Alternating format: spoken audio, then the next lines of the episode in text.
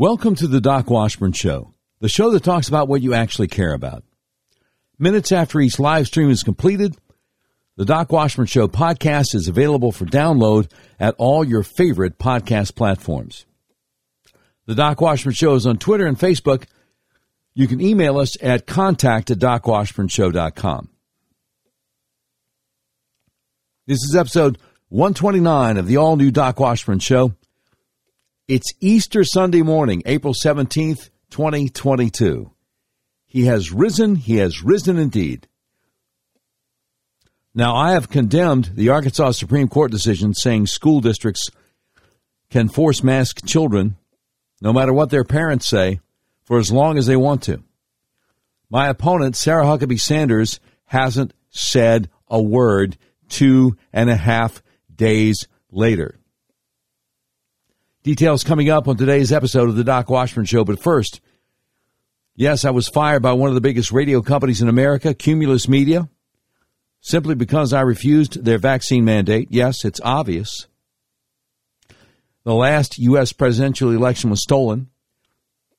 No, my old employer wouldn't allow me to say that on the radio. And yes, there's all kinds of evidence out there that a lot of people are having serious negative reactions to the vaccines. And yes, we must keep the January 6 political prisoners in our prayers. So, this is a really different kind of talk show.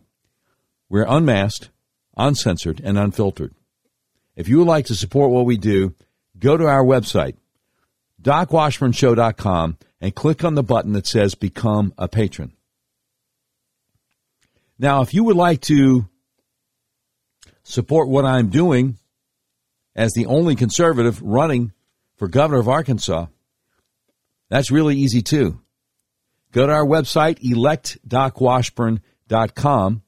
That's where you can either contribute financially or volunteer or do both. By the way, I've noticed that Sarah Huckabee Sanders' campaign is begging for volunteers to go knock on doors. Apparently, not enough people are interested in her actual candidacy. Not enough people actually in Arkansas. She spends so much time outside the state. Whereas we have hundreds of volunteers that will soon begin doing exactly that, knocking on doors, making phone calls, etc., etc. And they can't wait. They're chomping at the bit. You know, if you got one candidate that can't find many volunteers, you have another candidate who has hundreds of volunteers. Do you think that might say anything about how the primary will turn out May 24th? Nah, that's crazy, Doc. Come on, man. Come on. I think it just might. I think we're going to win this thing. Okay, um, want to say thank you very much to my friend Clinton Looper. We had a meeting with him and his at his uh, hunting lodge with a bunch of folks today up on Highway 7 in Newton County. And after we left there, after we left there, we had a great time. We went to Jasper, Arkansas. And we had lunch at the uh, the Ozark Cafe in Jasper, Arkansas, everybody was fantastic. Everybody was so nice there. But before we went there, uh, we went to the Cliff House Inn on Highway 7. That's where they have the uh, Arkansas Grand Canyon, the deepest gorge in Arkansas. And we still weren't ready for lunch. We, we'd had lunch at the, at the hunting lodge. We weren't ready to eat anything. Boy, that restaurant there, the Cliff House Inn, looked fantastic.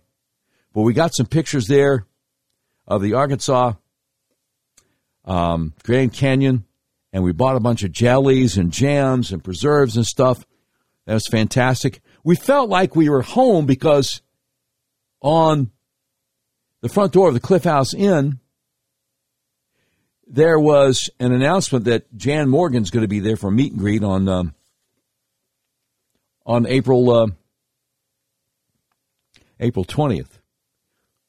So we knew these were our people, but I'll tell you what, there are people also at the uh, Ozark Cafe in Jasper, Arkansas. Had a great time today. All right, let me tell you. Let me tell you what's coming up. What is coming up next?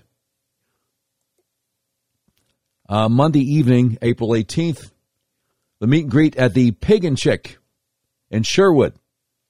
Pig and Chick Barbecue, Monday evening, April 18th, 6 o'clock. Coming up uh, Tuesday evening, April 19th, it's the Lawrence County Republican Party. Uh, and we're going to be meeting at uh, Mexican restaurant, La, uh, La Piedo Mexican restaurant in Walnut Bridge. Walnut Ridge, pardon me, Walnut Ridge. Tuesday evening, 6 p.m., April 19th. Coming up Wednesday evening, April 20th, it's a meet and greet with the Washington County folks. Meet and greet in Washington County at the Prairie Grove Battlefield State Park. That is Wednesday evening, um, April 20th. Then, coming up uh, Thursday, the 21st, man, a lot of stuff going on there. We're going to be meeting with the uh, Hot Springs Village Republican women Thursday morning at 10 a.m. Then Thursday at 2:45 in the afternoon, the day of debates, the um, Arkansas Press Association doing that down at the uh, the old train station down on Markham, close to downtown. Of course, Sarah's not going to be there. I'm going to be there. The Democrats are going to be there. So I don't know how that's going to work out, but I'll be there as if I was debating Sarah. So that sounds like a lot of fun. Thursday evening, the 21st, going to be at the Drew County Republican Committee at the Monticello Country Club, Monticello, Arkansas. Hey, I'm the anti Sarah. I'm going everywhere she isn't. No, she she does photo ops. You can pay her and she'll let you get your picture taken with her. But she's not going to go out and shake hands with people and actually answer questions. She's not up to it. She proves that on a regular. Friday, Friday evening, 6.30, April 22nd. The uh, meet and greet spaghetti dinner at the Prim Fire and EMS station in Prim, Arkansas. I can't wait. Never been there. Looking forward to it. Okay, uh, Saturday the 23rd, I'll be speaking at the Freedom Rally at the state capitol at 10 o'clock in the morning. Saturday, April 23rd. Going to try to get out of there in time to speak at the 4th District Republican Party meeting um, in Arkadelphia, Arkadelphia Re- Recreation Center. Getting down there as quickly as we can. Then back up to the Cleburne County Republican Women Club political stomping at 3 o'clock Saturday afternoon, April 23rd. Last but not least,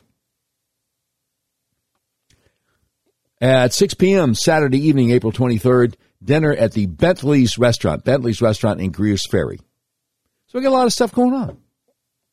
I'm doing what Sarah isn't. You know what? And whenever I introduce myself to folks, I say, hey, I'm Doc Washburn running for governor as a Republican. Unlike my opponent, Sarah, I actually answer questions, which is why I'm here and she's not. That's right. Look, I run into all kinds of people on the campaign trail. I run into Jan Morgan on a regular basis, who is challenging Senator Boozman for the United States Senate run into uh, Jason Rapert and Judge Joseph Woods and Doyle Webb, all of whom are running for the Republican nomination for lieutenant governor. I run into um, current Secretary of State John Thurston, And his challenger in Republican primary, Eddie Joe Williams. I run into Leon Jones Jr., who is running for Republican nomination for Attorney General. I ran into all kinds of folks and always local candidates, you know, who are running for uh, JP. Uh, ran into Gunnar DeLay, who's running for uh, Supreme Court judge against an incumbent liberal in the Supreme Court, Arkansas. But I don't run into Sarah Huckabee Sanders because she doesn't want to be where people can actually ask her questions about issues that matter to people. She don't want to be anywhere around that. I don't think that's going to bode well for her on primary day, May 24th. Because I'm going all over the state, meeting with whoever will have me. I want to say thank you also to Leland and Rita, the owners of the uh, Ward Country Dance Hall in Ward, Arkansas. I was there Friday evening. I've been there since I last spoke with you. I want to say thank you so much also to Shane Ingebrecht and the folks of the Conway County Republican Party monthly meeting where we spoke in Morrilton on Thursday evening. Everywhere I go, I tell people, unlike my opponent, I will actually answer questions. That's why I'm here, and she isn't. And everywhere I go, people tell me, well, I was supporting Sarah, but now that I've heard you, we're voting for you, man. Absolutely. Positively. No way around it. So, let me uh, let me share with you our statement, my statement, my press release about the Arkansas Supreme Court and the mask mandate. And then we're going to dig into it and we're going to talk about some stuff that's actually in their decision that came down Thursday morning that Sarah Huckabee Sanders is terrified to talk about. No, because if she criticizes the mask mandate, then some of her liberal donors are going to be really upset with her. And I guarantee you, Walmart and Tyson and Chamber of Commerce are going to be upset with her. So she can't take a stand on this. You know, it's just like I, was talking to somebody. Was it today or last night? I don't know. I, I I'm just going, going, going. But somebody went. Uh, I think it was maybe last night at the country dance hall in Ward, Arkansas. I was talking about Asa Hutchinson vetoing the bill to make it against the law to chemically castrate children. Which, by the way, when he did that, he aligned himself with Planned Parenthood. You can call him pro life all you want to, but he's not. Planned Parenthood.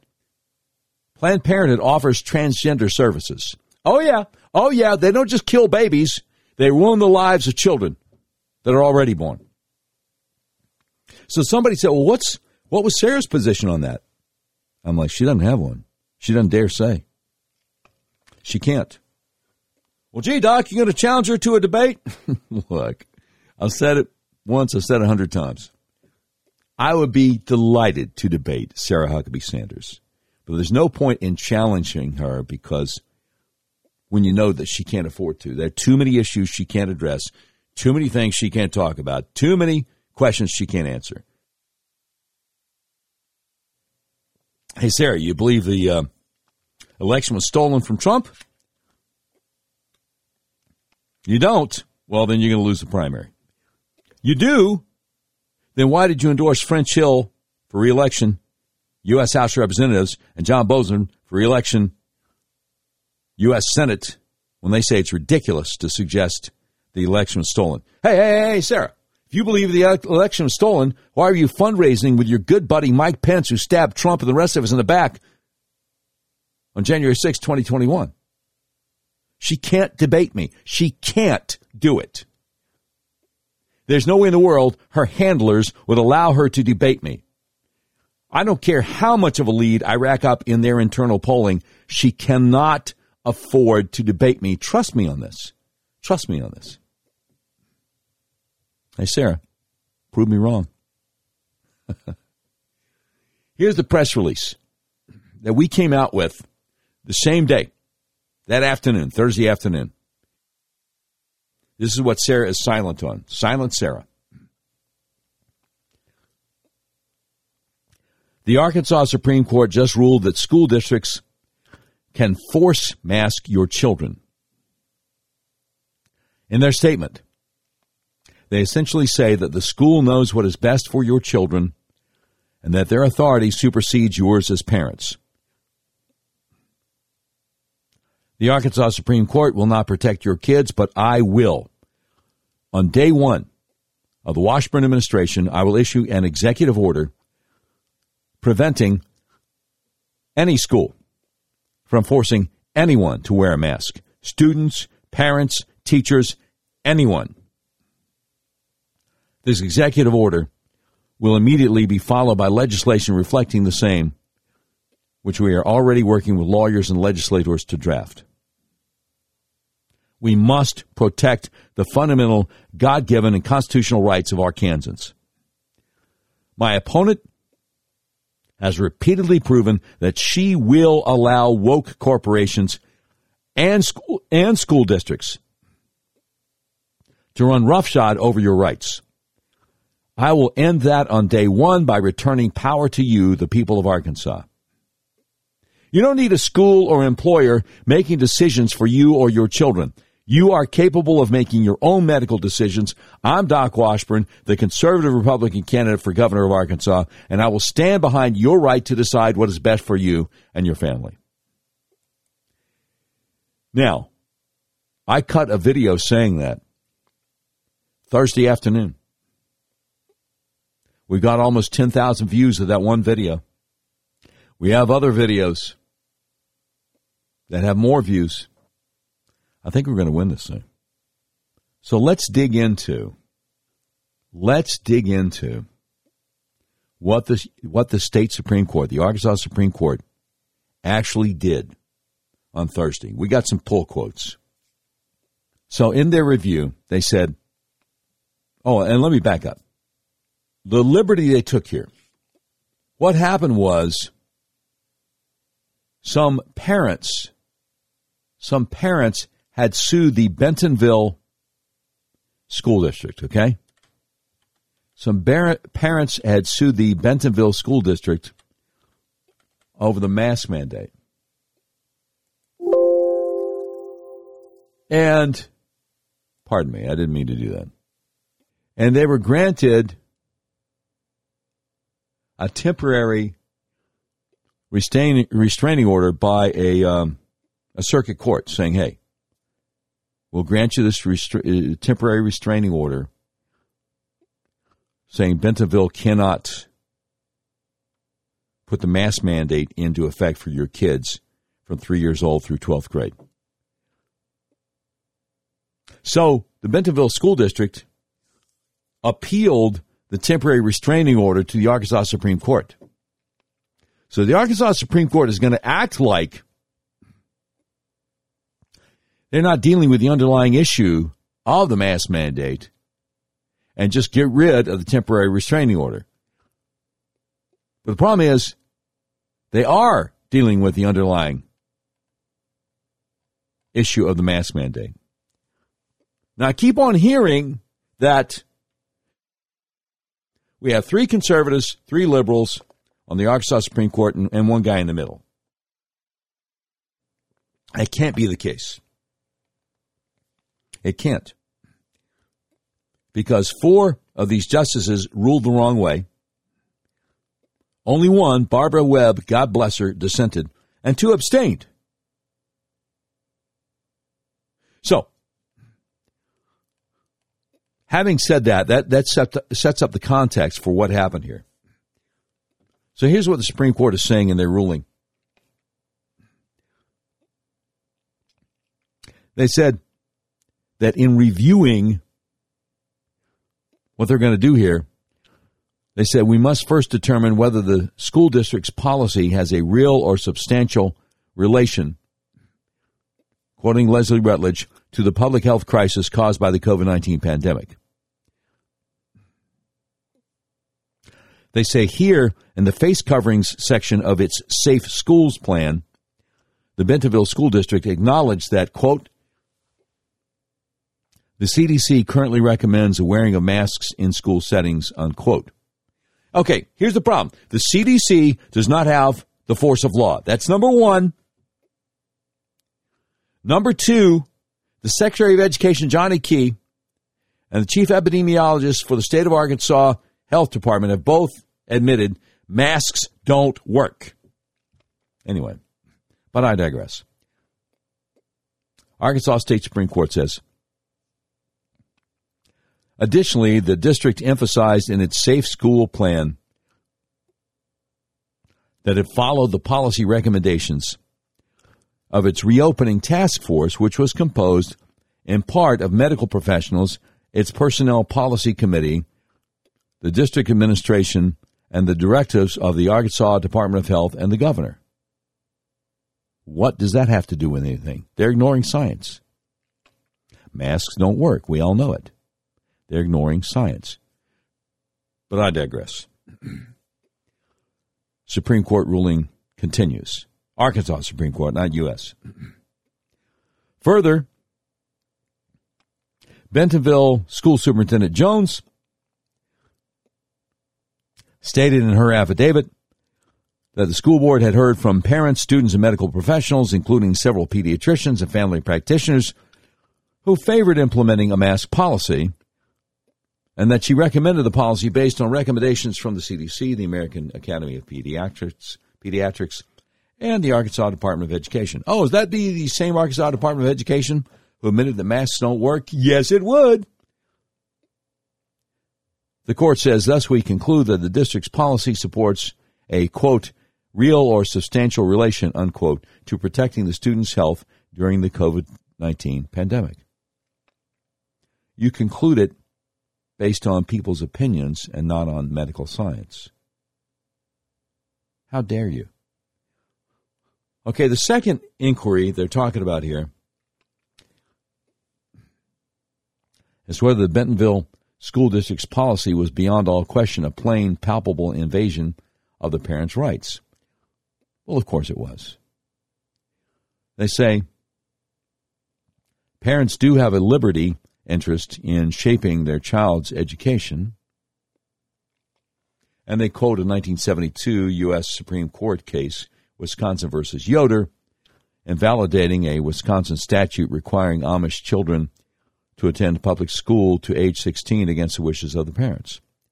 But then they say, but the court has also held that our government has a wide range of power for limiting parental freedom and authority in things affecting the child's welfare. And they quote Prince versus Massachusetts, a U.S. Supreme Court ruling in 1944. They say in that ruling, the court stated, acting to guard the general interest in youth's well being, the state, as parens patriae, may restrict the parent's control by requiring school attendance, regulating or prohibiting the child's labor, and in many other way, many other ways. Okay, so I had to look up parens patriae because you know I'm not the uh, not the sharpest knife in the firmament, not the brightest bulb in the drawer. You know what I'm saying? It means the government or any other authority regarded as the legal protector of citizens unable to protect themselves. So, the Arkansas State Supreme Court is ignoring the fact that masks are harmful to small children and that masks don't work, and they are taking upon themselves the role as someone, an entity, to protect children from their parents. That's uh, that's horrific.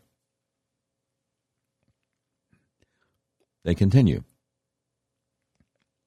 The court has repeatedly stressed that schools at times stand in loco parentis, in other words, in place of the parents. And they cite some cases on that. Arkansas Supreme Court says Thus, in light of this precedent and without delving into the underlying merits of the parents' ongoing claims, we hold that the district's policy is not, beyond all question, a plain, palpable violation of the parents' constitutional rights to care for the children. Yeah, see, but you are delving into the underlying merits of the parents' ongoing claims. You've already said, well, the CDC disagrees with them, Arkansas Department of Health, uh, Department of Education disagrees with them, American Academy of Pediatrics disagrees with them. So, uh, you know, the heck with them. They can take a long walk off Short Pier. You are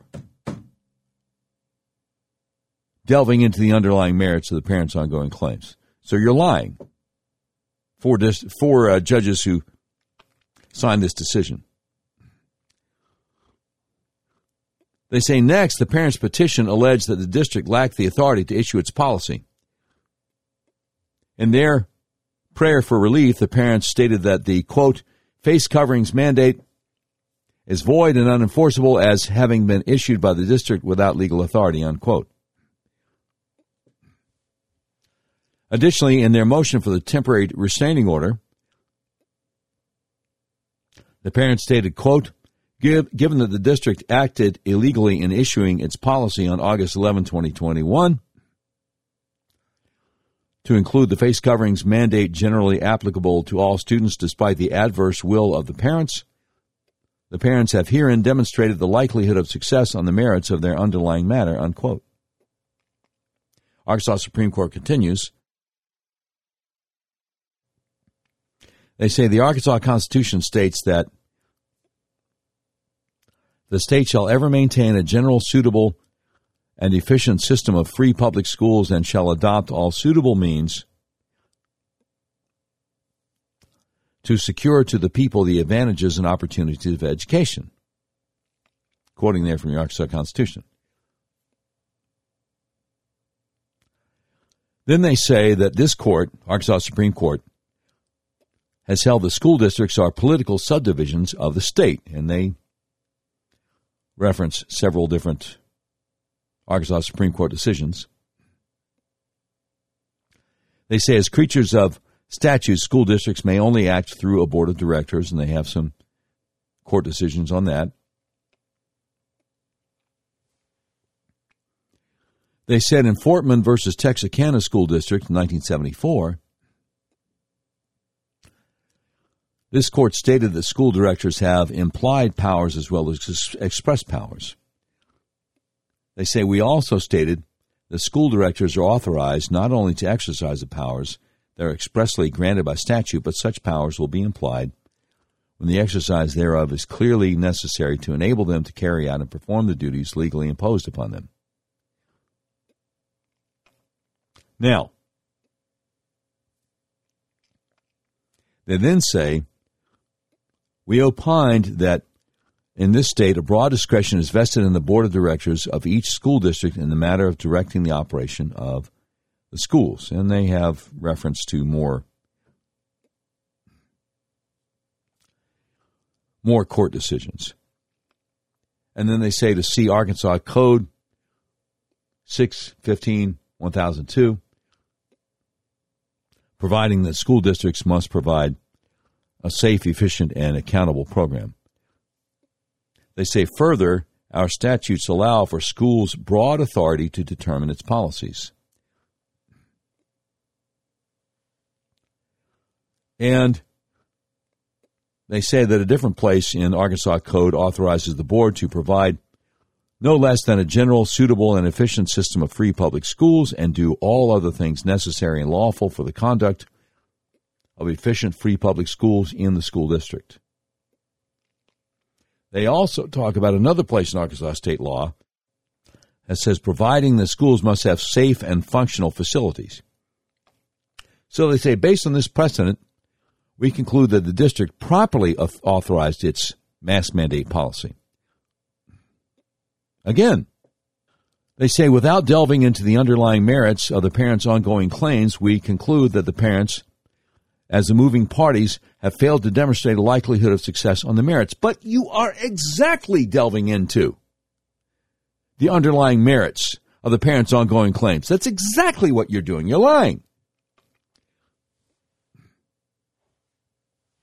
If you're saying that a mask mandate is to protect the health of, of children, you are striking at the root of the parents' claims, however much you deny it. And you're wrong, by the way.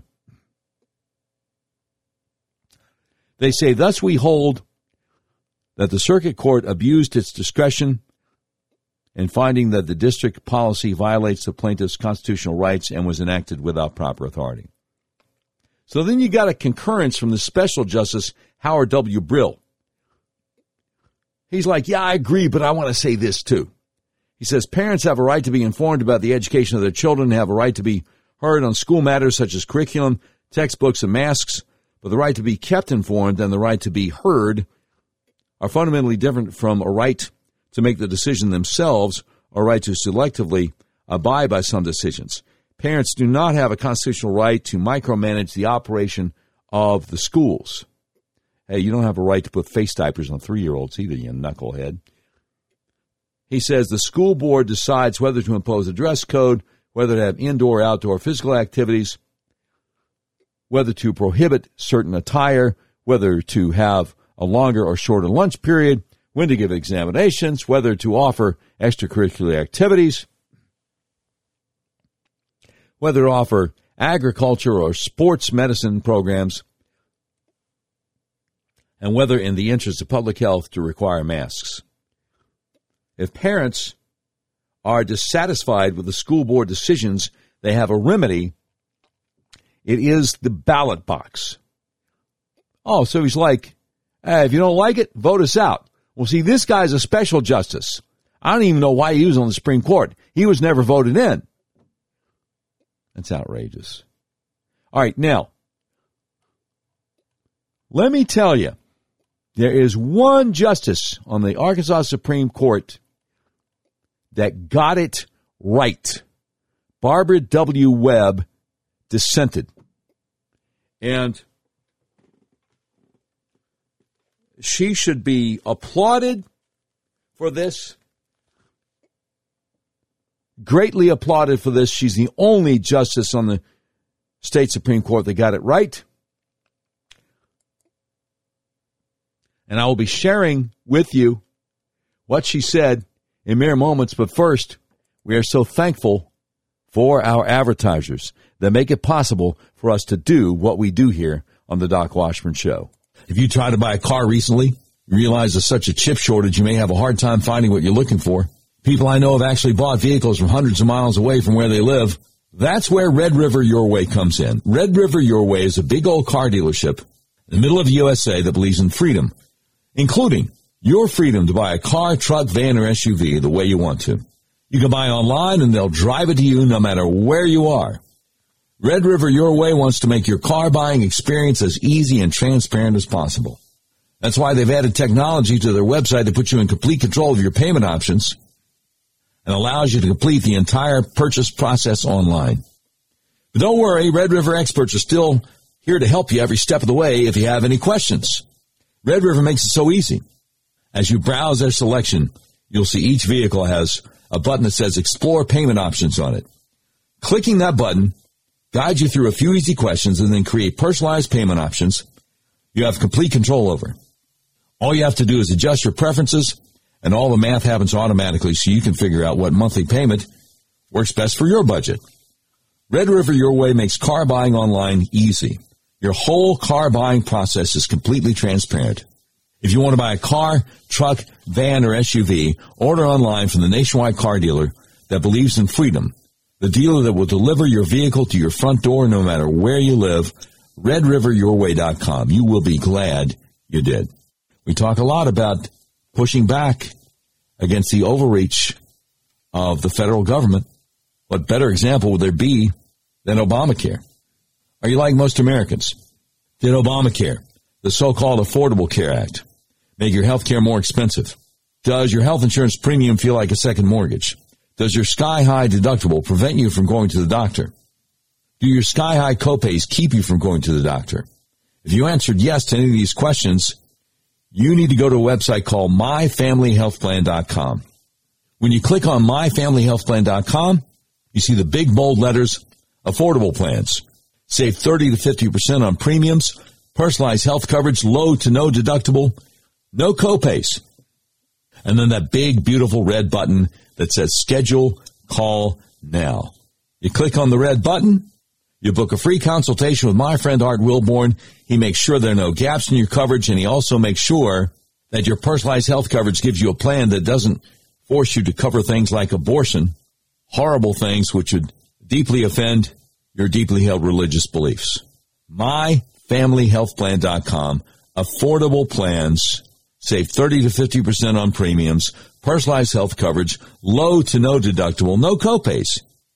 Click the big red button, schedule call now, book a free consultation with Art Wilborn. He makes sure there are no gaps in your coverage. Save money on your insurance at myfamilyhealthplan.com. All right, let me ask you this. Does your financial advisor take the time to listen and get to know you? Is your financial strategy personalized for you and your family? Will your financial advisor be there as your life and financial situations change? When you work with Jonathan Presswood, he focuses on what's important to you. He uses an established process to help you achieve your unique goals, whether that's preparing for retirement, making your money last in retirement, planning your estate or inheritance, preparing for the unexpected, or anything else. Jonathan Presswood can help. Now, what should you do if you leave a job and have a 401k or other retirement plan? Or if you're getting close to retirement or already in retirement? Call my friend Jonathan Presswood today. He'll help you create a personalized financial strategy backed by the advice, tools, and resources to help you reach your goals. And he'll partner together with you to help your strategy stay on track no matter what life throws at you. Listen, we can all dream of having a perfect retirement, but how many of us will actually experience it? No matter where you are today, Jonathan Presswood is offering a free retirement analysis to figure out where you'd like to be and what it will take to get you there, and there's no obligation. Contact Jonathan Presswood, a financial advisor with Edward Jones Investments, today at 501 303 4844. Again, that's 501 303 4844. Don't wait. Call Jonathan Presswood today at 501 303 4844. Now, if you're like me, you can't remember phone numbers, go to our website, docwashburnshow.com just click on the link to Jonathan Presswood at Edward Jones. Edward Jones, making sense of investing. Member SIPC. All right. So, the Arkansas State Supreme Court did a horrible thing. They announced that uh, doesn't matter what parents think. Doesn't matter. School district can do whatever they want. And we put masks on a three year old, make it impossible for them to learn how to speak English. That's just fine with the four justices on the Arkansas State Supreme Court that ruled Thursday. Again, again, my opponent, Sarah Huckabee Sanders, won't talk about it. She can't say a word about it. She doesn't want to upset the chamber. And Arkansas and, and Walmart and Tyson but I'm talking about it. And God bless Barbara Webb for being the lone dissenter. Let me tell you what she said.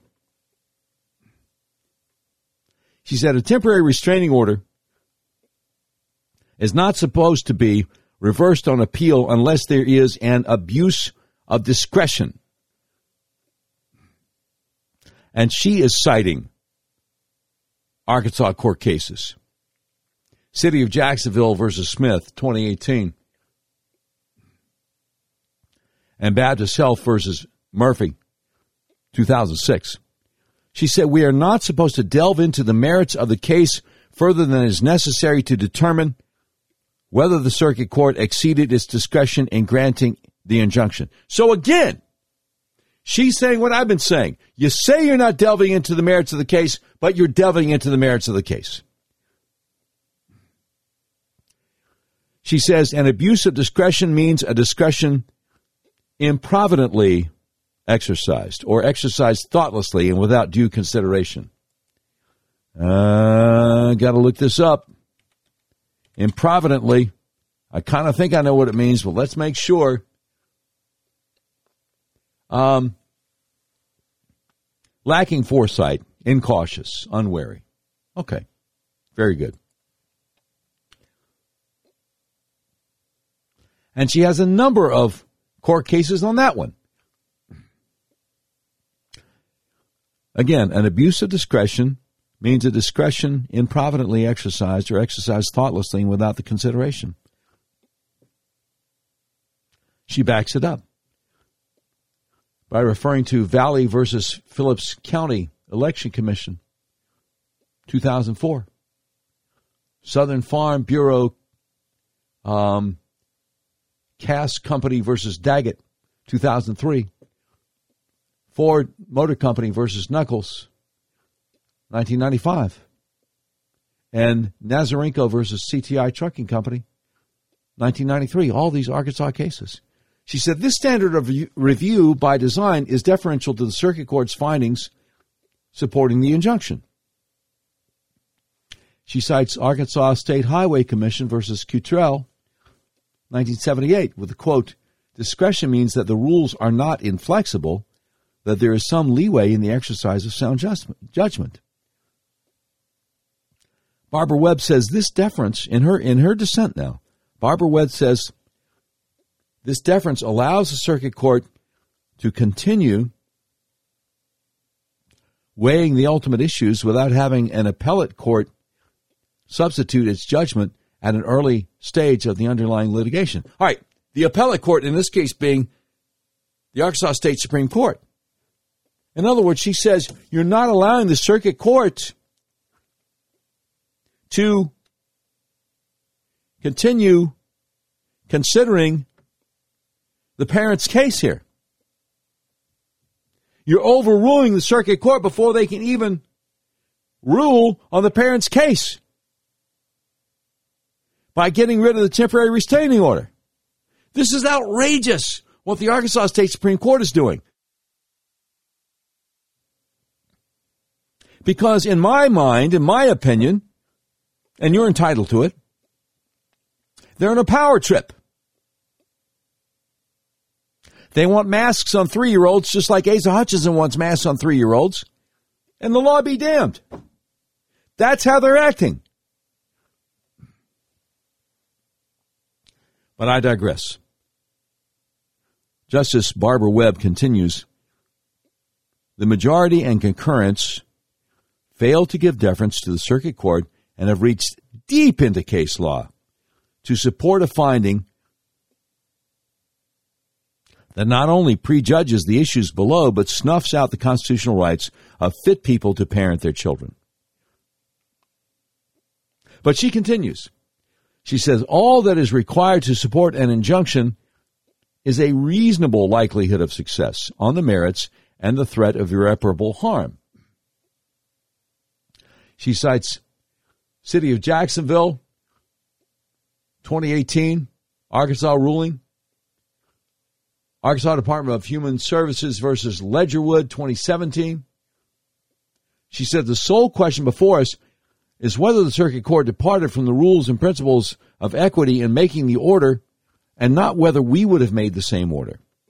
She says this, this analysis should have started with the circuit court's multiple findings in support of both a reasonable probability of success on the merits and irreparable harm. But obviously it didn't. She says in the circuit court's thoughtful eight page order, it specifically found that there was no statutory authority for the school board to mask children for health purposes, and the power to make health regulations for children resided with the executive branch. The circuit court also found that the school board created policies beyond the scope of its statutory power. Historically, A reasonable likelihood of success exists when the government is challenged for acting ultra vires. Okay, I had to look that one up too. Ultra vires means acting beyond one's legal power or authority.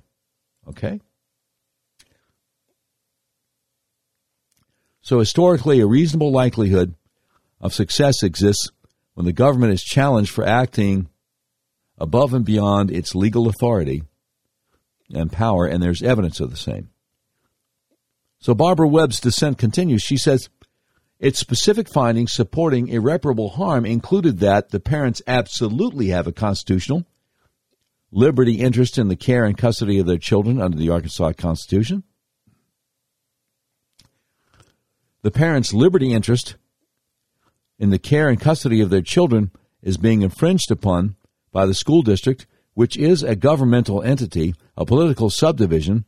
And the next issue is whether or not the school district has the authority to impose a limitation on the parent's constitutional rights. This limitation being, of course, the masking requirement. If the school district has that authority, the parents have failed to show irre- irreparable harm. They have failed to show likelihood of success on the merits. If the school district does not have that authority, the parents have met their burden on both. End of quote from the circuit court. Now, Barbara Webb's dissent continues. She says, a violation of a constitutional right is deemed irreparable harm for purposes of injunctive relief. And she quotes Elrod versus Burns, 1976, U.S. Supreme Court decision. Also, an Eighth Circuit decision of 1977, Planned Parenthood of Minnesota versus Citizens for Community Action, in which the uh, Circuit Court, Eighth Circuit, declared that interference with constitutional rights supports a finding of, of irreparable injury. She also refers to Overstreet versus Lexington Fayette Urban County Government, a Sixth Circuit decision from 2002, which says denial of an injunction will cause irreparable harm if the claim is based upon a violation of the plaintiff's constitutional rights. And last but not least, she refers to Jolly versus Coughlin, Second Circuit decision from 1996, which says presumption of irreparable injury flows from a violation of constitutional rights. Now, she said this was the reasoning the majority and the concurrence of the Arkansas State Supreme Court should have considered to determine if the circuit court's injunction was equitable Instead of reviewing the circuit court's order to determine if it was thoughtful and provident, they deep they dive deep into a wide swath of law and analysis to answer a question about constitutional rights before that question was even fully litigated. In other words, they're running roughshod over the circuit court in Arkansas, which hasn't even issued an opinion yet. She says, while it is improper to delve into the merits of, at this stage in litigation, I refuse to ignore the majority's flawed analysis. She says the wearing of a face mask for health purposes has nothing to do with education. She says instead, the face mask policy is a health decision and not an educational one. While the school board is required to do all things necessary and lawful for the conduct of efficient free public schools in the school district, this does not give the school district the ability to override a fit parent's health decision for his or her child. And she refers to Arkansas Code 613 620. She says neither the power of a parent nor that of the school board to direct a child's education is absolute and unfettered. And she refers to Stevenson versus Blytheville School District, Eighth Circuit decision from 2015. She says to remedy the balanced interests, the majority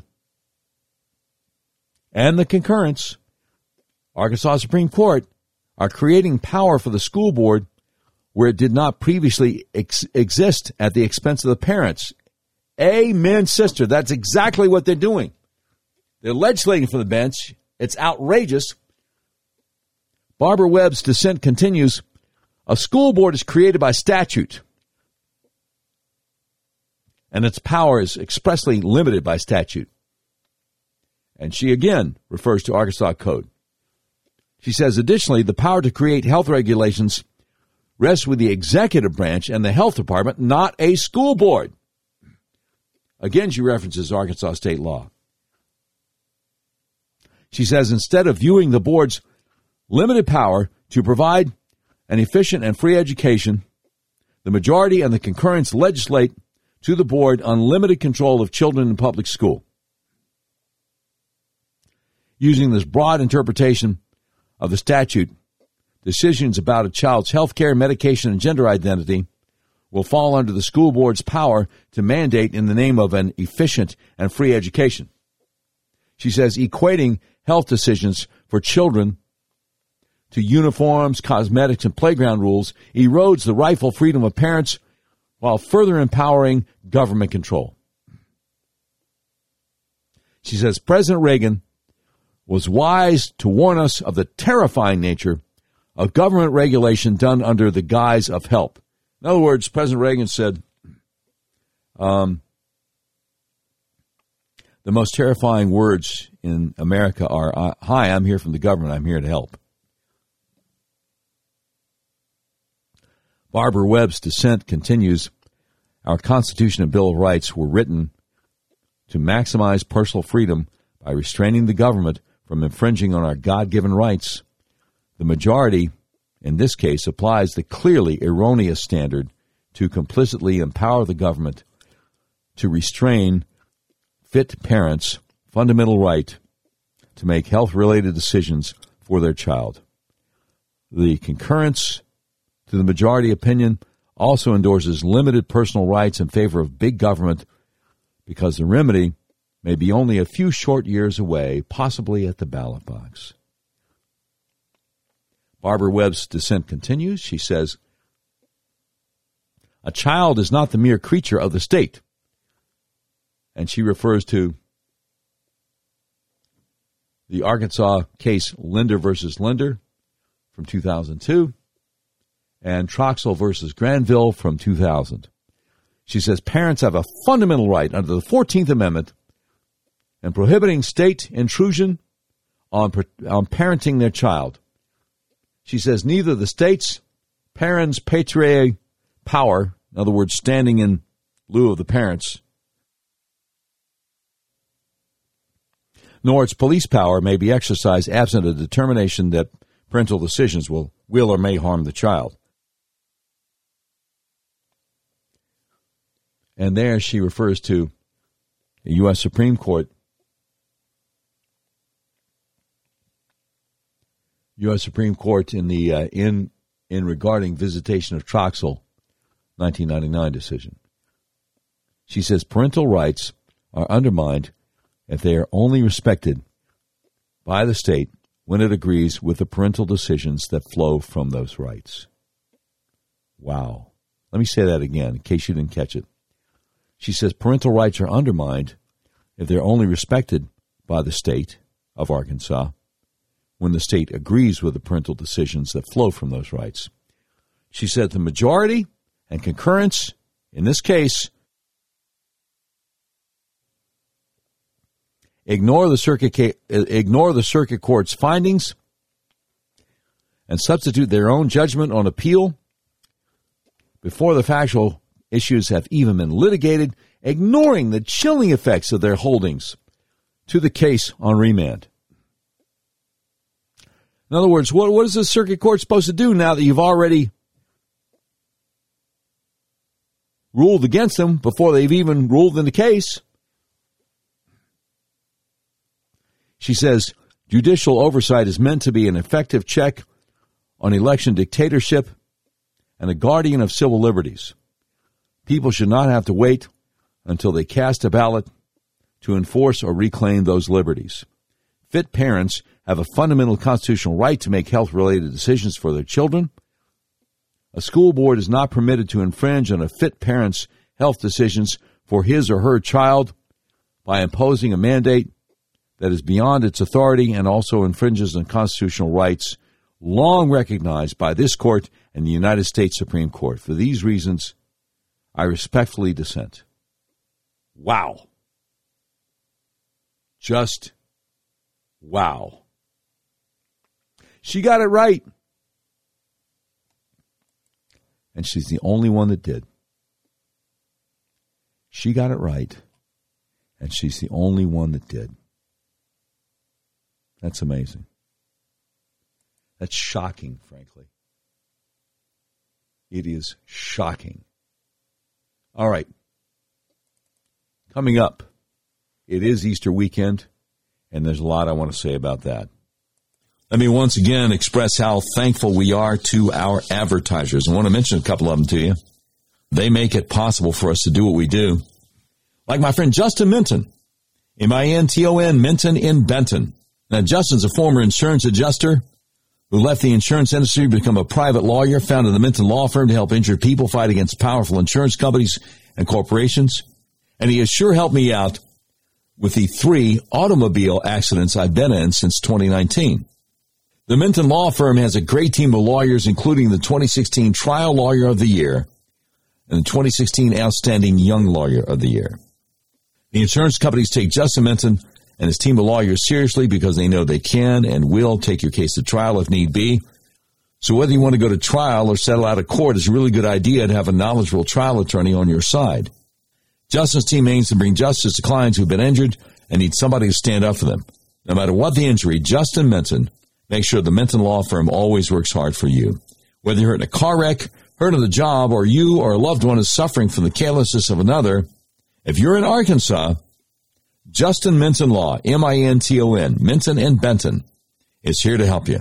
Just call the Minton Law Firm 501-943-4195 or visit justinmintonlaw.com today. Hey, I'd like to help you with some health issues. Do you have migraines? Neck pain? Back pain? Vertigo? Acid reflux? Eczema? Problems with your blood sugar? Maybe even hay fever? Okay, let's do a little test. Look in the mirror. Does one eye look bigger than the other? Are your eyes off balance? Are your shoulders off balance? Look at a picture of yourself. Are you tilting your head to the left or the right instead of sitting up or standing up straight? If the answer to any of these questions is yes, you probably need to get your atlas adjusted. That's how I got rid of my migraines, neck pain, and hay fever. Let me explain to you how it works because it's the best kept secret in American healthcare. Your skull weighs anywhere from 8 to 15 pounds. It rests on the top bone of your spinal column, the atlas, which only weighs 2 ounces. So it's really easy for your atlas to get out of alignment. If it does, your whole spinal column can get kinked up like a chain, restricting your central nervous system's ability to send impulses to the rest of your body. It can affect your respiratory system, reproductive system, circulatory system, even digestive system, and yes, it can cause migraines, neck pain, back pain, acid reflux, eczema, vertigo, problems with your blood sugar. Do yourself a favor. If you're in Arkansas, call my friends at the Arkansas Upper Cervical Center 501-279-2009 for a free consultation to see if you need to get your atlas adjusted, because you probably do. If you're outside Central Arkansas, go to their website, turnmypoweron.com, and click on Find a Doctor Near You. And I sure hope you can. All right, now, having said all that, before we get to uh, my thoughts on Easter weekend, hit it, Brian. We interrupt this program to bring you a special report. It's the Doc Washburn Show tweet of the day. Brought to you by RedRiverYourWay.com. Red River Your Way, big old car dealership in the middle of USA that believes in freedom, including your freedom to buy the car, truck, van, or SUV of your choice online and have it delivered to your front door, no matter where you live, anywhere in the continental United States of America. Okay. Today's tweet of the day is from the great Bonchie over at Red State. He says liberals say it's not illegal to claim asylum after crossing the border. His response? Yeah, and it's not illegal to claim asylum after punching someone in the face either. No one ever said claiming asylum itself is illegal, but it is illegal to cross the border at a non port of entry. There you go. All right, now, since I haven't had a chance to speak with you since Thursday, I want to share with you some thoughts about Good Friday. And then on my next podcast, share with you some thoughts about Easter. The great, the great Ken Kukla. Let me see if I can say his name right. The great Ken Klukowski over Breitbart.com. Article entitled Christians Observe Good Friday 2022. Quote, the place called the skull, there they crucified him, unquote. And he starts his article quoting from Philippians 2 5 through 8. Have this mind among yourselves, which is yours in Christ Jesus, who, though he was in the form of God, did not count equality with God a thing to be grasped, but emptied himself by taking the form of a servant, being born in the likeness of men, and being found in human form, he humbled himself by, be, by becoming obedient to the point of death, even death on a cross. And Brother Ken says Christians worldwide are observing Good Friday today. That was Friday. The solemn anniversary of Jesus of Nazareth being executed on a wooden cross on a hill outside the walls of Jerusalem in Israel in the year 8030. This is one of the two pivotal days of Holy Week, with the other being Easter Sunday. Christians believe that this is an act of sacrifice of a perfect and sinless person who died in the place of imperfect people to pay for their sins, securing eternal salvation for them. He says, in an increasingly secular society, many people are not familiar with the historical accounts of the death of Jesus. The Bible contains four of them. From the Gospel according to Luke, we read Pilate then called together the chief priests and the rulers and the people and said to them, You brought me this man as one who was misleading the people. And after examining him before you, behold, I did not find this man guilty of any of your charges against him. Neither did Herod, for he sent him back to us. Look, nothing deserving death has been done by him. I will therefore punish and release him. But they all cried out together, Away with this man, and release to us Barabbas!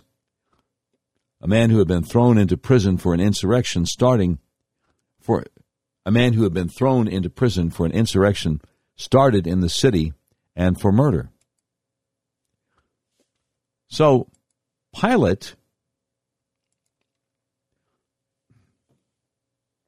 addressed them once more desiring to release Jesus, but they kept shouting, Crucify, crucify him. A third time he said to them, Why? What evil has he done? I have found in him no guilt deserving death. I will therefore punish and release him. But they were urgent, demanding with loud cries that he should be crucified, and their voices prevailed. So Pilate decided that their demand should be granted. He released the man who had been thrown into prison for insurrection and murder for whom they asked, but he delivered Jesus over to their will. And as they led him away, they seized one Simon of Cyrene, was coming in from the country, and laid on him the cross to carry it behind Jesus. And there followed him a great multitude of the people and of women who were mourning and lamenting for him. But turning to them, Jesus said, Daughters of Jerusalem, do not weep for me, but weep for yourselves and for your children, for behold, the days are coming when they will say, Blessed are the barren, and the wombs that never bore, and the breasts that were never nursed. Then they will begin to say to the mountains, Fall on us, and to the hills, Cover us, for if they do these things when the wood is green, what will happen when it is dry? Two others who were criminals were led away to be put to death with him. And when they came to the place that is called the skull, there they crucified him and the criminals, one on his right and one on his left. And Jesus said, Father, forgive them, for they know not what they do. and they cast lots to divide his garments. And the people stood by watching, but the ruler scoffed at him, saying, He, he saved others. Let him save himself if he is the Christ of God, his chosen one. The soldiers also mocked him, coming up and offering him sour wine, and saying, If you are the king of the Jews, save yourself. There was also an inscription over him which read, which read, This is the king of the Jews. One of the criminals who were hanged railed at him, saying, Are you not the Christ? Save yourself and us. But the other rebuked him, saying, Do you not fear God, since you are under the same sentence of condemnation? And we indeed justly, for we are receiving the due reward of our deeds. But this man has done nothing wrong. And he said, Jesus, remember me when you come into your kingdom. And he said to him, Truly I say to you, today you will be with me in paradise. It was now about the sixth hour, and there was darkness over the whole land until the ninth hour, while the sun's light failed, and the curtain of the temple was torn in two. Then Jesus, calling out with a loud voice, said, Father, into your hands I commit my spirit. And having said this, he breathed his last. Now, when the centurion saw what had taken place, he praised God, saying, Certainly this man was innocent. And all the crowds that had assembled for this spectacle, when they saw what had taken place, returned home, beating their breasts. And all his acquaintances and the women who had followed him from Galilee stood at a distance watching these things. Now there was a man named Joseph from the Jewish town of Arimathea. He was a member of the council, a good and righteous man, who had not consented to their decision and action, and he was looking for the kingdom of God. This man went to Pilate and asked for the body of Jesus. Then he took it down and wrapped it in a linen shroud and laid him in a tomb cut in stone, and laid him in a tomb cut in stone where no one had ever yet been laid. It was a day of preparation, and the Sabbath was beginning. The women who had come with him from Galilee followed and saw the tomb and how his body was laid. Then they returned and prepared spices and ointments. On the Sabbath they rested according to the commandment. That's Luke 23, 13 through 56. On our next podcast, having spoken about Good Friday, we'll speak about Easter. And then Ken Klukowski finishes his article by quoting from Matt Boswell, Come Behold the Wondrous Mystery. The quote, Come behold the wondrous mystery, Christ the Lord upon the tree. In the stead of ruined sinners hangs the Lamb in victory. See the price of our redemption see the Father's plan unfold, bringing many sons to glory, grace unmeasured, love untold. It's a beautiful thing. Beautiful article, and we'll have a beautiful article about Easter to share with you on the next podcast. In the meantime, you've been listening to episode 129 of the all new Doc Washburn Show. The views and opinions expressed on the Doc Washburn Show do not necess- necessarily reflect those of our advertisers, but they love us and we love them. Today's program has been produced by Tim Terrible, directed by Mick Messy. This has been a terribly messy production. Portions of today's show will be taken overseas and dropped. If you'd like a transcript of today's episode of the all new Doc, Doc Washburn Show, simply peel the roof off a Rolls Royce panel truck and send it to Mansur's Computer Solutions, seventh floor, of the ephemeral B. Smoot Building, Whitehall, Arkansas, in care of Sheriff Mansur Sempier X. Well, that's the way it is. Sunday, April 17th, 2022.